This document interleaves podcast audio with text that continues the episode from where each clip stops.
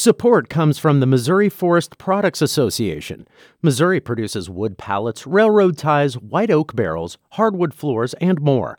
Details on the variety of products made in the state are at choosewood.com. This is St. Louis on the Air from St. Louis Public Radio. I'm Sarah Fenske. Would you prefer that we pay the bills and keep the doors open? Or you, would you prefer that the doors get shuttered and no one get an educational opportunity? Donors are suing Webster University over its plans to make their restricted funds unrestricted. Do they have a good chance of prevailing? And neighbors are suing the city of St. Louis over a Sudanese couple that's been squatting on the sidewalk in front of their home. Can they use the courts to force the city to take eviction action? And what does Justice Samuel Alito have to say about a case that Missouri lost and that the Supreme Court chose not to hear? Well, my distinguished panel has answers to all those questions and more. Today is our legal roundtable, and joining me in studio are three expert attorneys. And that includes one of the founding members of this roundtable. That's Bill Freivogel. He's an attorney and a professor for the School of Journalism at Southern Illinois University Carbondale. Bill, welcome back. Thanks. And we're also joined today by Connie McFarland Butler. She's a former partner at Armstrong Teasdale, and in 2010, she founded her own firm, the Law Office of Connie McFarland Butler. That's in Florissant. Connie, welcome back. Thanks again. And today, we're also joined by Erin Lueker. She was previously a public defender for St. Louis County and a prosecuting attorney for the state of Missouri. And she's now at the firm Sade Harper Westoff. She focuses on employment law. Erin, welcome back. Thank you. So I'm so glad all of you are here today. There is a lot of legal matters in the news. I'm excited to be able to discuss them with people who actually know what they're talking about, uh, which is not true of everybody who wants to argue about these things. And there's a case in particular that has my attention because this is one that went up to the U.S. Supreme Court. A Missouri woman named Jean Finney recently won a victory there but Justice Samuel Alito wasn't happy about it.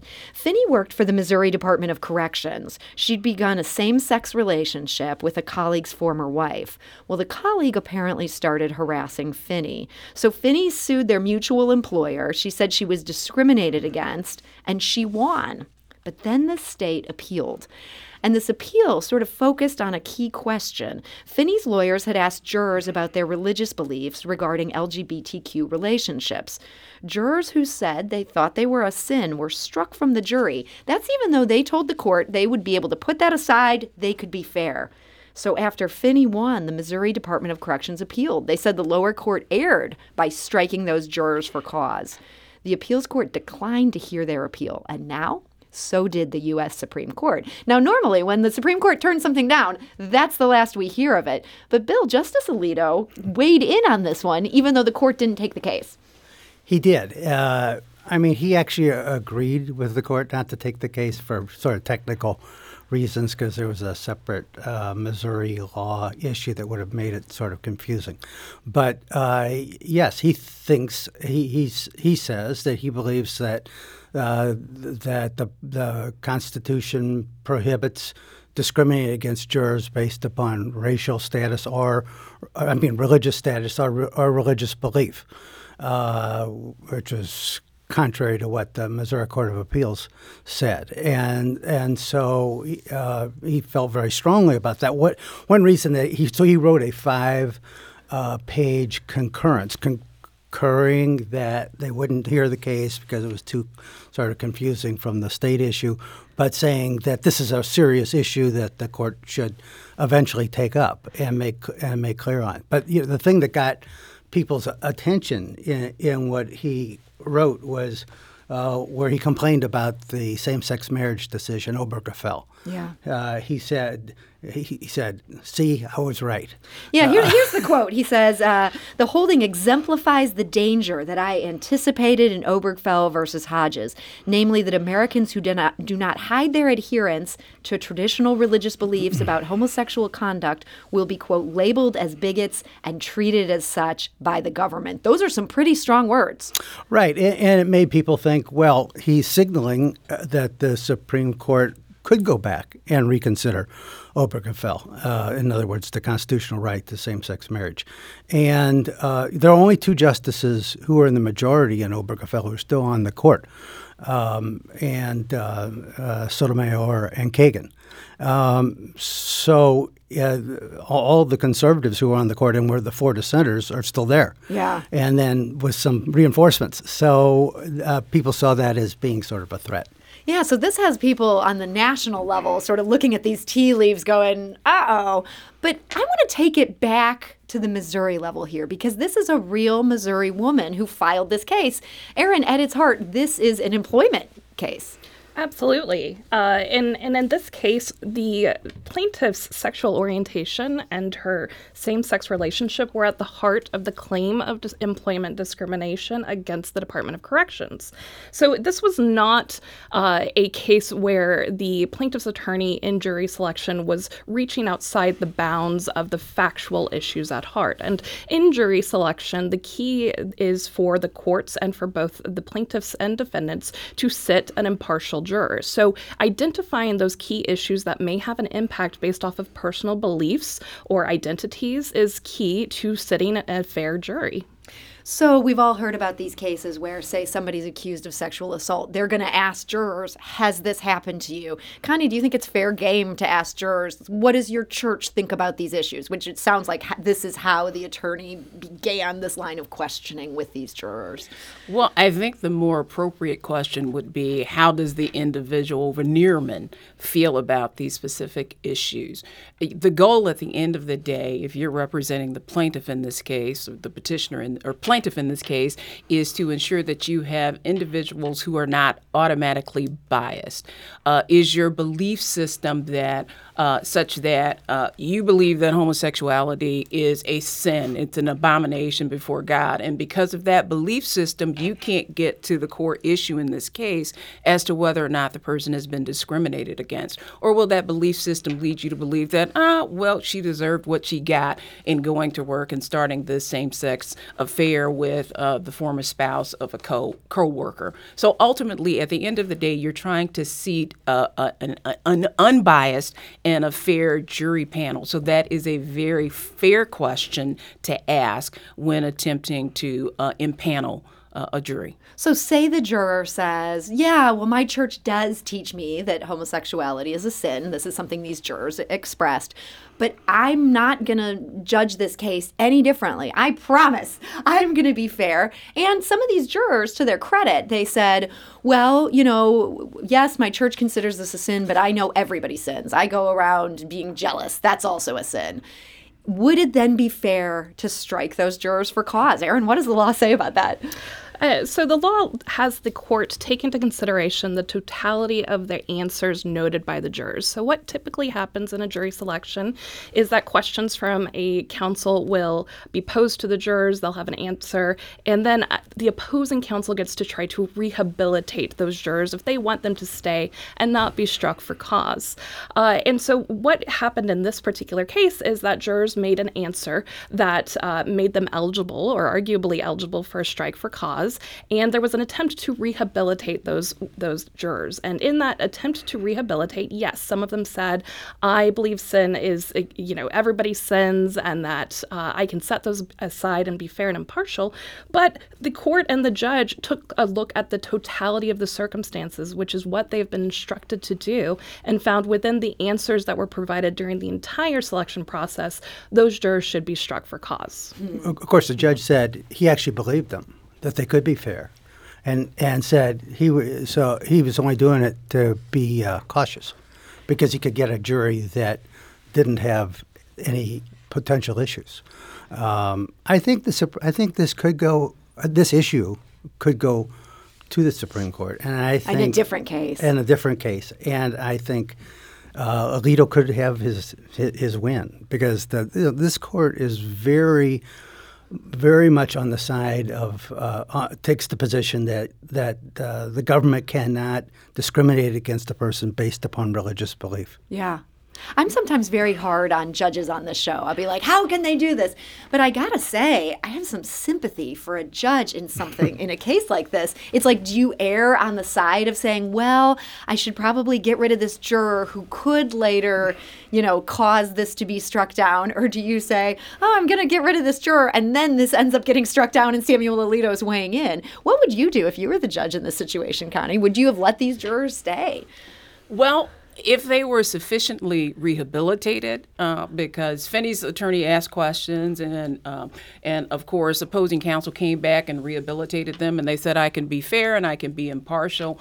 Uh, uh, if they're sufficiently rehabilitated, then Possibly, but the other component of this is that when you're uh, uh, uh, selecting a jury, initially you have challenges for cause where you provide a specific reason to the court for why a person should be struck from the panel.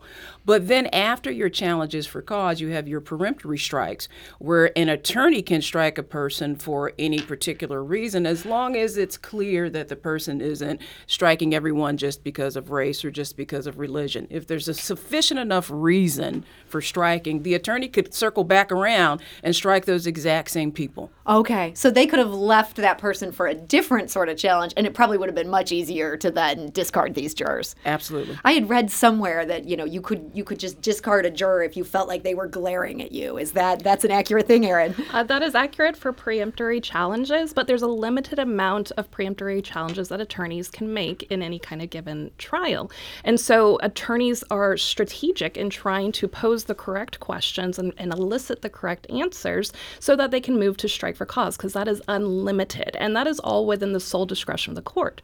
So when we think about the standard for peremptory challenges and what the basis for those peremptory challenges are, we think of Batson often, we think of uh, challenges and discrimination and opportunities for discrimination based off of race. That is not the same standard we apply to strikes for cause because that is within the court's discretion. Mm. And I think it's important to note that uh, our Missouri Constitution already says that no person shall, uh, on account of their religious persuasion or be, or belief, be disqualified from serving as a juror. Uh, the Attorney General's petition to the Supreme Court uh, didn't cite to Article One, Section Five of the Missouri Constitution, and I think this is key because we have to balance that with also the protections and rights that nobody who expresses an opinion on the case in controversy uh, may may be sat as a juror. Uh, and so, so that's a balancing act that is given into the hands of the court uh, for these motions for strike. Missouri also raised an interesting issue in its attempt to get the U.S. Supreme Court to look at this, which didn't work. Uh, but this is a quote from their brief. They say, in fact, the absence of clear precedent on this issue may be enabling trial attorneys to evade Batson. In nearly every case involving a strike based on religion, the jurors struck is a racial minority, raising the question whether jurors in some cases are being struck for religion as a pretext for race. That this is basically a way to get rid of black jurors. And we know that having all white juries in Missouri really has been an issue. Bill, is this just the state of, of Missouri trying to raise this issue in a way that might get some more Supreme Court justices on its side, or is this I, a legit question here? I read that as very much reaching because I, I didn't see any kind of evidence that that was true, that their their factual assertion that most of these people struck for religious uh, uh, beliefs are in fact minorities. I didn't see any proof.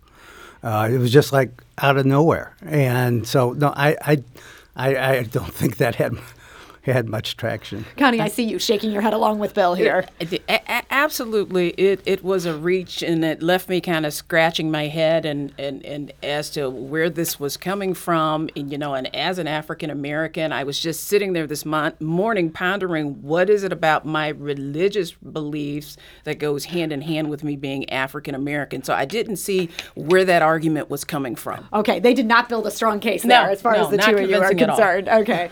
So one one other case that involves the U.S. Supreme Court, I, I want to just touch on briefly here. This was another loss for the state of Missouri. In this matter, Missouri wanted to intervene in a case that involves a state offering protection to people who ship abortion drugs from blue states, where abortion is legal, to red states where it isn't, states like Missouri. These are telemedicine abortion shield laws. They promise to protect doctors and others who are sending abortion pills across state boundaries. The laws stipulate that officials in these blue states will not cooperate with another state's effort to investigate or penalize the providers. The New York Times calls that, quote, a stark departure from typical interstate practices of extraditing, honoring subpoenas, and sharing information. Missouri tries to intervene in this case. They get shot down. Bill, this is a conservative court. Why do you think they didn't let Missouri in the room on this one?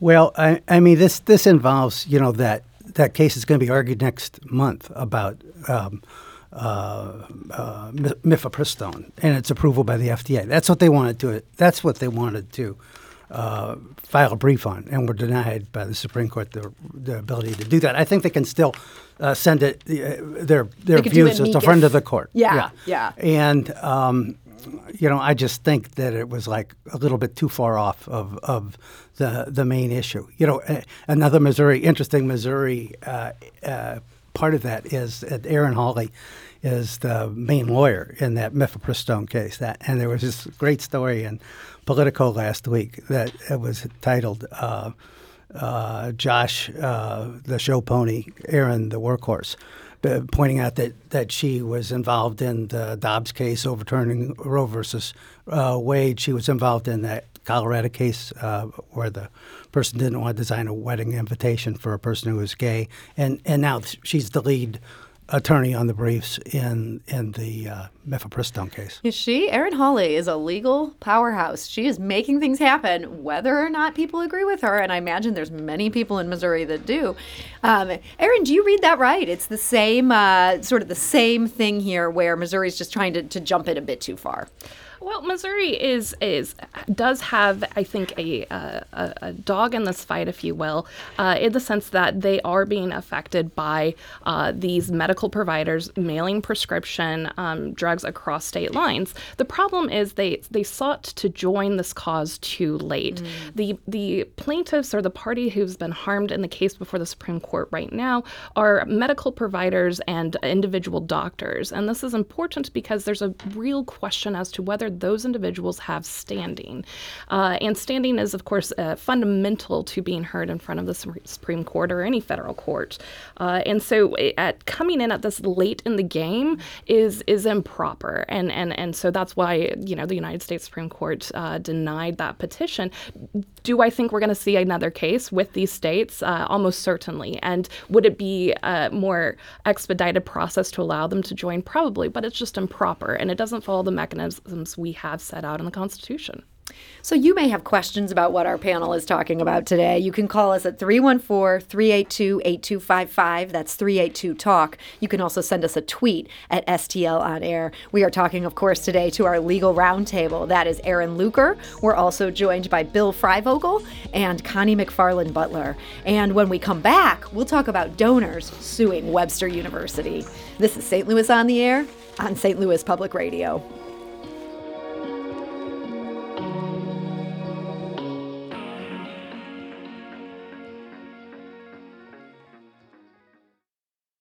Support comes from the Missouri Forest Products Association, providing more than 41,000 jobs in the production of wood pallets, railroad ties, white oak barrels, hardwood floors, and more.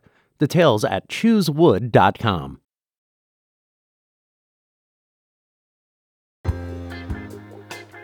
Welcome back. I'm Sarah Fenske. I'm in for, in today for Elaine Cha because today is our legal roundtable. Once a month, always the last week of the month, we get together and talk about the law and talk about specifically some court cases here in Missouri that have caught our attention. I have three top attorneys who are joining me today as we're doing that, and one of them is Connie McFarland Butler. She's a former partner at Armstrong Teasdale, um, and since 2010, she has been running the law office of Connie McFarland Butler in Florissant.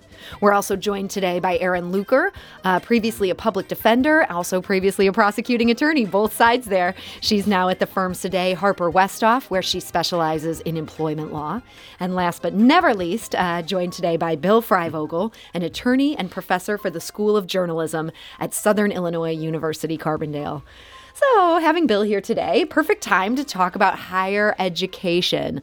A number of donors have sued Webster University. I'm glad that Bill's university is not dealing with what Webster's dealing with because Bill, this is this is some tough stuff. Yeah, but we got falling enrollments and you know and fiscal problems too. Maybe just not quite as bad as Webster. Yeah, it is a hard time across higher education. So Webster, particularly under the gun, these donors gave money earmarked for scholarships. Now the university is in a serious money crunch. It wants to use the scholarship money to satisfy a liquidity ratio required by one of its loans and maybe also to pay some of its bills. These donors aren't happy. They said these were restricted funds. Connie, would they have a good case uh, against Webster University for how the university now intends to use this money? Well, the university recently filed its petition to remove restricted funds from certain accounts, or from certain funds from certain accounts uh, with St. Louis County uh, Circuit Court. And uh, many of the donors have filed in and filed opposition to that petition that the uh, that was filed in St. Louis County. Because Webster has to kind of start this in a court. That's how this works. Right. The legislature anticipated, I mean, there's actual statute out there. The legislature anticipated that there might be situations where a university would have these funds that were earmarked and restricted, and there might come a time where they might need to use those funds that were in a restricted account. And so, yes, the university has to initiate the filing of that petition under state statute. Under the statute, uh, the, the university can petition the court to remove those restricted funds if the gift that is given, uh, if the purpose has now become unlawful, impracticable, or if it's impossible to achieve the goals that are set out in that donation, or if it has become wasteful. And the, uh, the university submits the petition, and then the court at that time determines whether or not it is no longer feasible to use the gift as initially anticipated by the donor. Uh, do these donors have a right to be angry? Absolutely. They do have a right to be angry. Many of them have donated hundreds of thousands of dollars earmarked for certain purposes, endowed in the names of, in one case, in the name of a son that had recently passed away, of a mother who had died and had previously been a, um, a student there at Webster. So, absolutely, they have the right to be angry. But clearly, the state anticipated that this is something that could potentially happen whether or not these donors were advised when they signed on these endowment contracts on the dotted line that this was something that could potentially happen, uh, probably not. This wasn't was wasn't something that was probably illuminated for them or advised to them that this is something that could potentially happen. But I'm sure that you know Webster didn't anticipate that they would lose millions of dollars annually. Uh, and have a, a credit rating of, equivalent to that of junk bond. So yeah, I mean, they are more than $125 million in debt. So you right. are not exaggerating there, Connie. Right. Yet, Erin, you think there maybe is some problem with what, what Webster's trying to do. This isn't so simple that they can just take the money and, and use it however they want to use it. Well, typically with restricted endowment funds, especially those that are earmarked for specific purposes like research or scholarships, a university needs to exhaust all of their options before seeking to reclassify those, those donors' money mm-hmm. as unrestricted so then they can use it for other purposes. It's just not clear at this point whether the university has made a showing that they've exhausted all those other possibilities. And I think that's that's one of the issues in this case. Okay. Bill, you I think you have some sympathy maybe for Webster here. I, I, I, wouldn't go that far, but but uh, but I do think that that word, you know, if the university can show it's impracticable to to to not dip into the funds, that that's a pretty broad word, and the Missouri Attorney General uh, at least initially, didn't seem to indicate any uh, plans you know, to get in to get involved. But you know that that word about exhaustion, you know, whether whether Webster has exhausted all possibilities. Uh, the the the family that's been out in front uh, on this, the Schreiber family. Uh, said uh, direct, uh, directly addressed this. It said exhaustion. We got a letter the day before they filed suit. Yeah. How can they say that that they've exhausted all efforts? So, and I think Schreiber may have been on the board of trustees and said right. and warned Webster, you know, we're we're in trouble here. Yeah, I mean, before they got 125 million dollars in debt, uh, they were paying some of these administrators quite handsomely, and I believe Schreiber was one of the people saying, "Don't do this." He warned them. Uh, it doesn't sound like they listen. It's interesting. Some of these donors have already settled their cases or dropped their opposition. They may see writing on the wall, impracticable. That's a tough term to try to. It, it maybe gives enough flexibility one could easily lose. Well, I, I think if you've lost 160 million over the course of the past few years, and um, um, what's the number? I believe it's uh, 37 million for the 2022-2023 school year. Uh, I, I think that the an argument can be made. Uh, would you prefer that we pay the bills and keep the doors open? Or you, would you prefer that the doors get shuttered and no one get an educational opportunity? Yeah. Well, changing gears here, let's talk about another case that's, I don't know, this is also very sad in some ways. A high school football player is suing Rockwood Schools. He says he was sexually harassed and hazed by teammates for two years and that administrators at Eureka High School failed to stop it. He says he reported the incidents to the football coach, the principal, a school counselor. Let's presume he was telling the truth here. Erin, what kind of duty would they then have to stop this? Absolutely. Schools must take effective remedial action to prevent harassment and discrimination perpetrated by other students. So, the Missouri Human Rights Act actually allows students to sue school districts for unlawful discrimination by denying the students benefit of their schools if it's based on their race, sex, or another protected trait. Um, so, students who sue school districts for discrimination by alleging that they are were harassed have to show that uh, this was a protected trait that uh, was the cause of that harassment and that it was a contributing factor and that the school failed to promptly and effectively respond to claims of harassment, which denies them the benefit of that school. And in this case, uh, you know, uh, the allegations in the petition show at least multiple attempts for intervention um, from the student's mother with the school district and just an ineffective intervention by the school repeatedly over the course of several months. Uh, so this is uh, certainly a case well within the Missouri uh, Human Rights Act. Hmm. It's interesting. It sounds like the district tried to do some things. Uh, they had a safety plan in place. Um, you know, this person, the, the, one of the juniors who allegedly assaulted this this poor young man, was told to have no contact with him. The locker room was supposed to be fully supervised sometimes you wonder is it possible for districts to stop something if they've got some student who's just determined to harass here? Connie where does the where does the legal standard fall in that? Well i guess my question when i was reviewing this was you know why wasn't the student who was harassing removed uh, the the school did make a concerted effort, so I will give Rockwood, you know, uh, some applause. Uh, they did put in place a safety plan uh, for this kid after uh, the mother advised them of what was happening. Uh, they did indicate that that the locker room where many of these occurrences happened Uh, should be fully supervised, which I'm not quite sure why the locker room wasn't fully supervised beforehand. Fair question there, yeah. they did did put in place that the locker room was to be fully supervised, and they did assign a counselor to the student who had suffered this sexual harassment. And, and, and on two separate occasions, the school district actually amended the safety plan, attempting to, you know, counter some of the issues that had arisen after the initial safety plan had been put in place. So that, you know, this wasn't an attempt where the school just simply turned a blind eye and didn't do anything. Yeah, I mean, except they didn't kick him off the football team. The perpetrator. He's apparently a good player. Maybe wonder if he was the quarterback. right. It seems like that might be the one thing that would explain everything. Right. I have no idea if that's the case, but I'm suddenly like, wait a minute. It's all snapping. It's like a, some of these these movies I've seen about high school. I can I can suddenly imagine. Yeah, the student's behavior was pretty egregious According so, to this lawsuit, uh, for uh, sure. according to the lawsuit, if it is true. So, you know, it is, you know, baffling why that student was not removed.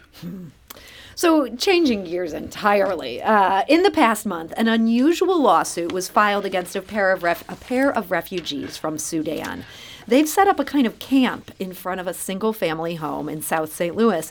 The neighbors have been at their wits' end. The city has said it has repeatedly offered services. Um, but this couple of refugees, they haven't been willing to leave. And now Bevis Schock, who is sometimes a panelist on this show, he is suing on behalf of the neighbors. They have sued the city of St. Louis, they've sued John Doe, and they've sued Jane Roe. They don't know the names of these refugees, but that's their way of, of sort of incorporating them into this lawsuit. The goal is to force the city to take action. Bill, do you think this lawsuit has a good chance of succeeding? Well, it may. I mean, I was surprised in sort of like delving into this a little bit more. There's actually uh, you probably don't want to hear about the Supreme Court again, but they got a they got a case. I, I, will grant permission. they have a case that they're hearing next month uh, uh, on. It's from Oregon, uh, and actually the Ninth Circuit Court of Appeals, which is the appeals court out there, uh, has ruled that if th- that it violates the Eighth Amendment for a uh, a city to uh, punish a person based upon their involuntary status as being homeless. Um, cruel and unusual punishment. Uh, I mean, that's a, that sounds like a stretch to me. There's a judge out there who's sort of well known, old Scanlon, who said, "Come on, give me a break." But um, but that's the st- that's the state of things right now. So yeah, I think I think the suit has a good chance. But I mean, if it ran into that kind of constitutional issue. We'll we'll see what the Supreme Court does. I doubt if they'll buy it. Yeah, I mean, this seems like just a tough issue. Nobody would want to be squatting in a tent on a sidewalk on the city of St. Louis. Like that's a, a tough way to live that people would not choose if, if everything was right. At the same time, I'm sure this is very hard for the family that has this tent in front of them. Connie, do you think they'll be able to to prevail here? Well, um, the petition was recently filed, and so the summons uh, for all of these individuals was just issued. So we're really in the, the starting phases of it. Uh, but Bevis has requested a jury trial in this matter, and if you look at the comments uh, following, uh, you know, uh, uh, concerning this story on the internet, it's overwhelming. Almost 100% of the comments of the individuals who respond to it, they side with the homeowners. Mm. Uh, you know, this tent, although it is on a public sidewalk, it is directly in front of these individuals' home. Home uh, individuals, it's uh, two persons uh, in front of their home. Uh, these individuals are using the uh, uh, sewer drain uh, in order to use the restrooms. There are rats around their encampment, and these individuals feel don't feel safe going on their front porch or having people in their yard because of this encampment that is sitting directly in front of their house. So, if this goes to a jury, I think any homeowner is going to be highly sympathetic. Uh, and and I think that there may be some traction because Bevis has kind of played this as an inverse condemnation type case. Hmm.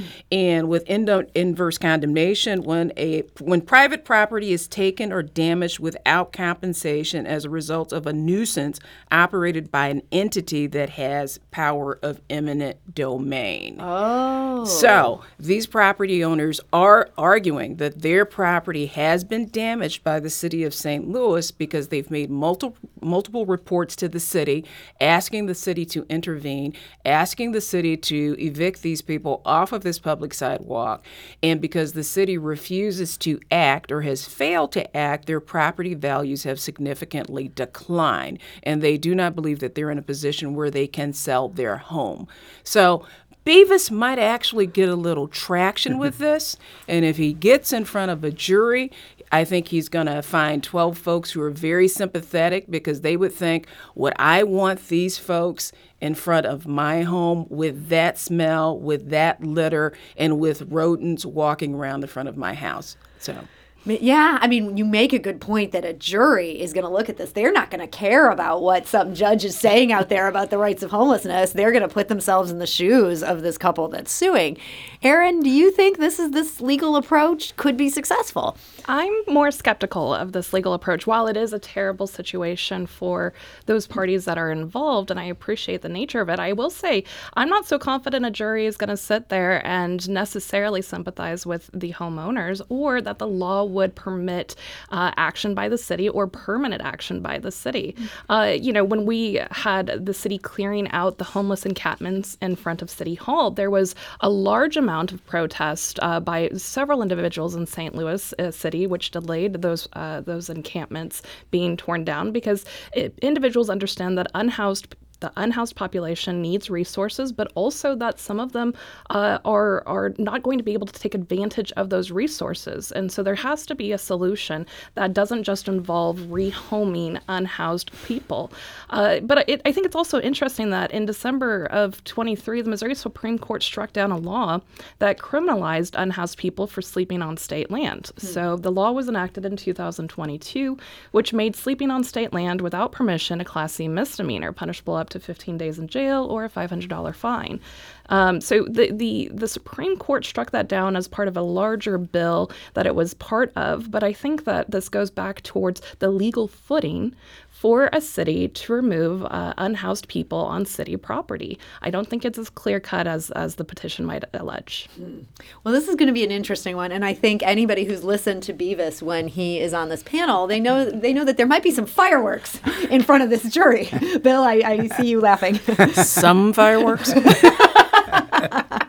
so we'll let him fight that in a court of law and not on this panel. But uh, we are talking today to our legal roundtable, and that includes Erin Lueker. Uh, we're also joined by Connie McFarland Butler and Bill Freivogel. Coming up next, Missouri judges rejected a filing that relied on AI uh, to cite legal cases. Does that mean all of us just can't become lawyers and just use Google and start filing briefs? Personally, I'm devastated. We'll be back to talk about that in just a moment. This is St. Louis on the Air on St. Louis Public Radio. Support comes from the Missouri Forest Products Association, providing more than 41,000 jobs in the production of wood pallets, railroad ties, white oak barrels, hardwood floors, and more. Details at choosewood.com. Welcome back to our legal roundtable. I'm Sarah Fenske. I'm here with three excellent attorneys. That includes Erin Lueker, who is at the firm Sedey Harper Westhoff, focusing on employment law. Uh, also joined by Bill Freivogel, an attorney and professor for the School of Journalism at Southern Illinois University, Carbondale, and also Connie McFarland Butler, who uh, is the founder of the law office of Connie McFarland Butler in Florissant. So I have three really good lawyers with me today. A man who lost a civil verdict in St. Charles County, he's not so much of a good attorney. In fact, he's not an attorney at all. Uh, he's more like me. He ends up doing what is called a pro se filing, uh, where he decides he wants to play lawyer for a little bit. Unfortunately, uh, this man made a big mistake when he was doing his pro se filing. He made up the cases that he cited, or rather, ChatGPT did. So, according to the Missouri Court of Appeals, quote, particularly concerning to this court is that the appellant submitted an appellate brief in which the overwhelming majority of the citations are not only inaccurate, but entirely fictitious. Only two out of the 24 case citations in appellant's brief are genuine. So this guy kind of bumbles his way into this. The court did not seem amused by this one, Erin. Uh, you know, I, I think that we all like to think we can play lawyers, and most of us try to do it on a daily basis, and it works out pretty well. Uh, but certainly, I will say the Missouri bar uh, for lawyers has been very keen and uh, talkative of this idea of AI in the law now. It has been one of the president's uh, talking points, and not just AI as it pertains to people pretending to be lawyers and filing pro se motions from ChatGPT, but also uh, lawyers relying on AI in their own uh, research and their own citations. Some of the um, aggregate databases like Westlaw and LexisNexis now have AI interactions and interfaces. And so uh, there's a real question, I think, among the courts and among lawyers in Missouri as to where are those lines? Where are we drawing lines? Uh, what are the implications for people who don't follow uh, what are our legal norms? and our legal requirements to make sure that our filings are uh, accurate and, and not at all misleading to the court. And so you're saying that the Missouri bar has been bullish on AI. They think this is something that, that's useful and you guys should harness the tool. Oh, actually, uh, sorry, I didn't mean to indicate that. I meant to indicate that it is a, a an issue that is of concern gotcha. for the Missouri bar, uh, that it has been uh, discussed in, in several different conferences regarding the use of AI, the, the accurate use of AI, ensuring that you are doing your due diligence as a legal professional to ensure that you are not misleading the court in your filings. Okay, that makes me feel a little better. I'm like, what is happening with the Missouri bar? You know, I'm in an industry journalism where there's a whole bunch of people who want to replace us with AI, and we're saying uh, that could be problematic here. Bill, it sounds like AI, based on this brief at least, they are not quite ready to take the jobs of lawyers. no, not quite, uh, or journalists for that matter. I mean, there have been stories all around the country of of lawyers who used AI and and filed false uh, you know, false, false citations and have gotten in a lot of trouble for good reason. I guess, frankly, the thing that surprised me the most about this is that the court didn't just catch it, they caught like all of it. Connie, are you surprised that they're reading these briefs so carefully? Well, I, am not surprised that they're reading it carefully. Uh, uh, possibly the respondent in the case, her attorney ran uh, those uh, cases through uh, CaseNet uh, and or, or, Westlaw and determined that that these were not factual cases that they were actual actually fictional cases. Uh, but I think that that was just kind of the icing on the cake. This this gentleman was pro se. It says he didn't timely file his record of appeal. He did not sign his appellate brief. He did not file the requisite appendix. He did not file the requisite statement of fact. Uh, he did not provide his points relied upon. And then he iced the cake with these fictitious uh, case sightings. Yeah. So uh, um, I, I, think that um, uh, that uh, yes, uh, I was going to say no. I'm not surprised that the court actually caught it because there have been a, a whole history of problems yeah. with this litigant and this particular filing.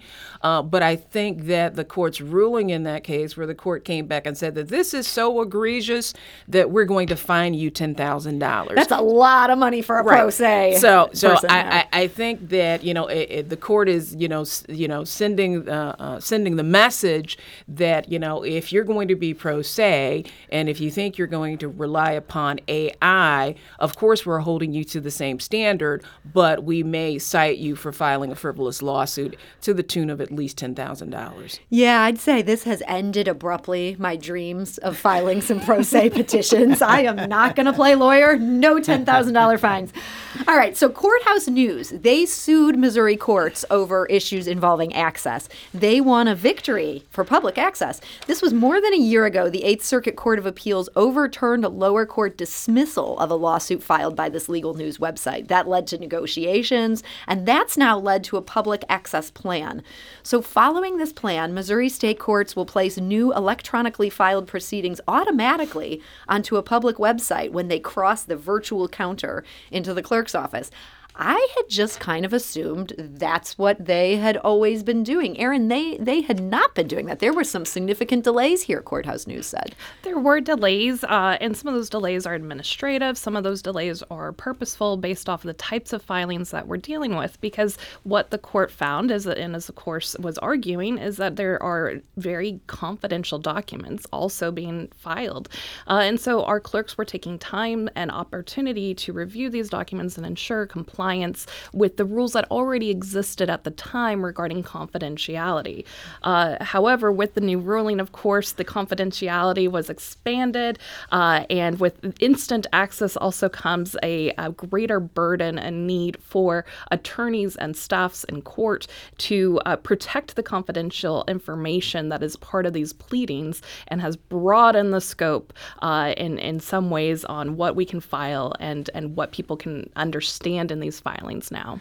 So, yeah, this ties in tightly to something, Bill, that your publication, the Gateway Journalism Review, has been all over. Can you tell us what has been going on with access? to courts. In some ways, it has gotten better in Missouri lately. In other ways, it's gotten a lot worse. Right. Well, this courthouse news case makes it a lot better. Um, I mean, the, as the judge, as one of the judges uh, in that case, Erickson said, uh, you know, for 230 years, you could just go into a courthouse and, and look at what was just filed.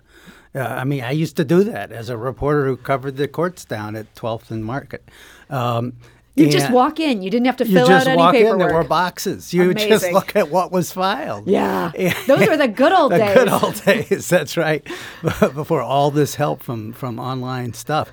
Um, uh, but yeah, what I, what we've been writing about is there's a law that passed in Missouri last year, uh, requiring uh, lots of redactions in. Uh, court uh, decisions and court papers, uh, the redaction of names of uh, of victims and witnesses, and this passed right at the end of the legislative session. There was no I was not able to find any debate concerning it, um, and it was um, uh, it was part of an omnibus bill. You're not supposed to change court rules uh, in an omnibus bill. It's supposed to be just you know single issue kind of kind of uh, legislation. But it turned it's turned court. Uh, decisions into almost being impossible to follow. You know, uh, police officers, for example, their names are no longer in. That those are redacted. redacted. Officer one, Everything officer that two, goes yeah. into the court docket there. Everything that goes into the court, uh, court court docket. So I mean, if we're looking for more accountability for police, suddenly their names are missing from and all of these court documents. to be documents. in these files. Yes. This new state law just now lawyers lawyers have to take them out. Yeah, yes, and all and all and of all witnesses. Connie, this I understand has been a big pain in the neck for lawyers, even beyond these issues of, of access that Bill's talking about. Oh, oh, absolutely. You have to double and triple check to make sure that you have redacted the names of witnesses, the names of victims. If you have any case involving a child, the name of the child has to be redacted. Make sure the dates of birth are redacted. Do you have any account uh, uh, uh, uh, numbers that may be included? Do you have any medical information that may be included? All of that is on the burden is on the attorney to redact that information.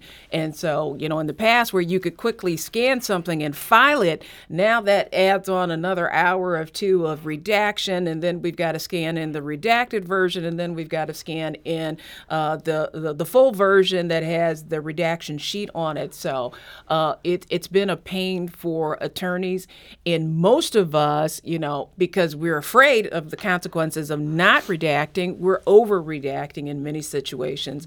Uh, I recently had a judge in probate court said, "Well, there's no need to redact that." And I said, "Well, it has someone's name uh, and, and address on it, and I don't want to be accused of this person being a witness." And I included their uh, name and their uh, address on this particular pleading. So I think there's still a lot of confusion uh, in the legal community about what needs to be redacted and what doesn't. But out of an abundance of caution, you know, I'm I'm blackening everything. Wow. Erin, you you've had some similar frustrations with this new system. Absolutely. And I think that in speaking with judges in several different jurisdictions, they've been provided guidance to indicate, uh, to create local court rules regarding these redaction requirements because they vary so drastically in different jurisdictions. Uh, but also alarming and concerning, we're not talking about the names of, for example, sexual assault victims. Those were always protected. Domestic violence victims, always protected. Uh, but in the context of civil litigation, uh, you know, a question is out there can plaintiffs even be named anymore? They're What? technically witnesses. Uh, and there was a publication in several uh, Missouri legal uh, uh, publications in which the question is can, can, can defendants be named? Can you name a defendant without their name but use their title if it, that is in fact identifiable? Uh, so you can cast this incredibly broad net if you are following the, the actual words of the law as it's been enacted. But the intent behind that surely can't be the intention of the law. But the problem is there wasn't any debate. Uh, we're seeking guidance, and, and we're seeking guidance from each individual judge. I've been told on multiple occasions call the court's clerk specifically for that one court and see what their expectations are, uh, because it might be different than their neighbor down uh, the hallway. What a mess. And and Bill, hearing you say that this was part of an omnibus uh, where we're supposed to have single subject bills in Missouri, could lawyers challenge these rules and say this is a problem? These are confusing. Yes, yes, on a, on a, on a whole bunch of grounds. Uh, you know, um, amongst them that it's, it's a, not a single issue uh, bill, but also that it violates the First Amendment. That's what the Courthouse News said in their in their uh, case about uh, you know get the filings out right away. Um, plus, you know the, the, the, the, law, even though we don't know exactly where it came from, um, it, it, it it called on the Missouri Supreme Court to issue rules. It hasn't issued rules, and I mean when I called them up for comment, uh, I didn't get anything on the record comment. Sure. well, wow. So I said, could they sue? You said, absolutely. Lawyers could sue. Will they sue? Is somebody working on an effort to stop this? Well, I, you know, I think it's, I think it's quite possible. Um, uh, Mark Sableman is the person who uh, who's a First Amendment lawyer uh, at Thompson, Thompson Coburn. Coburn. Yeah. Uh, he called my attention to this whole situation. He, on behalf of journalists and broadcasters, has sent a letter to the uh, Missouri Supreme Court saying, you know, you got to do something about this. And so we'll see where where it goes. Well, I feel better knowing Mark Sableman is at the helm. He is such a smart guy, such a terrific lawyer. If anybody can get this shot down, it is Mark Sableman. I so agree. all our hopes and dreams are resting on him. Bill Freivogel of Southern Illinois University Carbondale, thanks so much for joining us today. And Erin Lueker of Sedey Harper Westhoff, thank you. Thank you. And Connie McFarland Butler of the Law Office of Connie McFarland Butler in Florissant, thank, Thank you. This episode was produced by Sarah Fenske. Audio engineering and podcast design by Aaron Doerr. Our executive producer is Alex Heuer. St. Louis on the Air is a production of St. Louis Public Radio. Understanding starts here. St. Louis on the Air proudly supports local artists by using music from Life Creative Group. Do you find yourself regularly listening to episodes of St. Louis on the Air? Suggest us to a friend you think might enjoy our conversations and leave us a review and rating on Apple Podcasts on the App Store. It's the simplest way to help people discover our show. Thank you. St. Louis Public Radio is a member supported service of the University of Missouri St. Louis.